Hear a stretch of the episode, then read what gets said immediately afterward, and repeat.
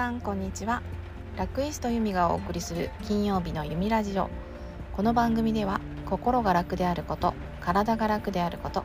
楽しいことそんな楽につながるお話をしています。えー、ここ23日朝起きた瞬間からちょっと目がムズムズかゆくてゴロゴロして日中も涙が結構出てくるんですけど何かアレルギーが出る季節なんですかね。黄砂とかイネ科の植物なのかなと思うんですがとにかく目が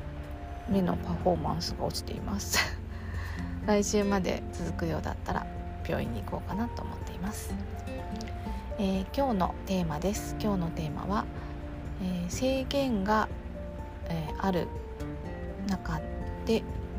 パフォーマンスを発揮するというお話です、えー、皆さんはなんか時間制限があったりだとかあと体がちょっとこう動かせない状態の時にすごいパフォーマンスを発揮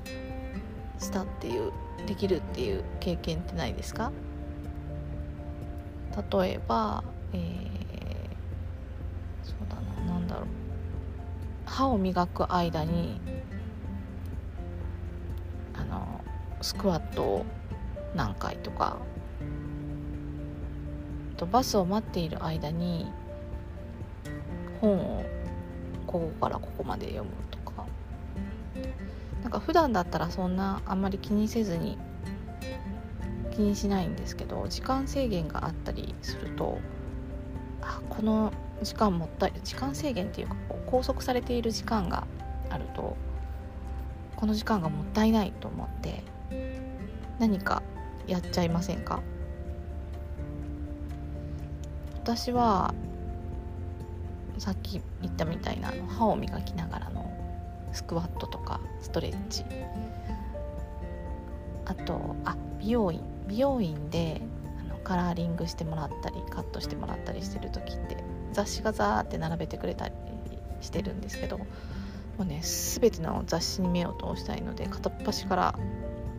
見ていくんですけど普通あんまりそんなにたくさんの雑誌を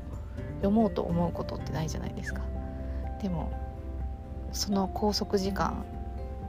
なんか何もしないのがもったいないって思って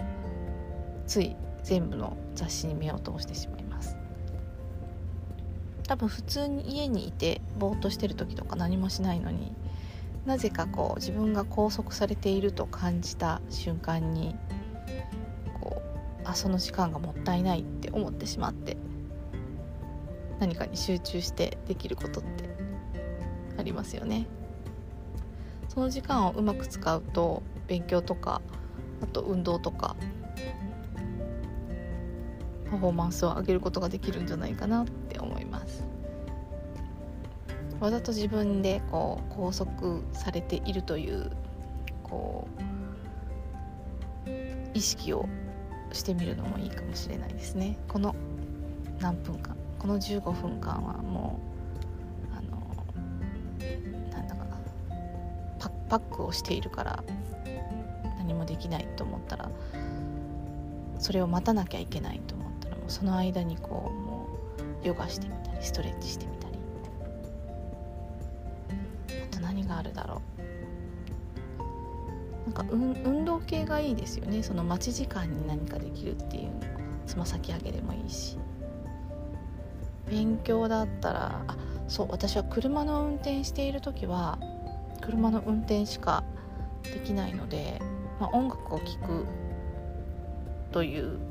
のが昔は主流だったんですが今はほぼ運転している間は音声を聞いています。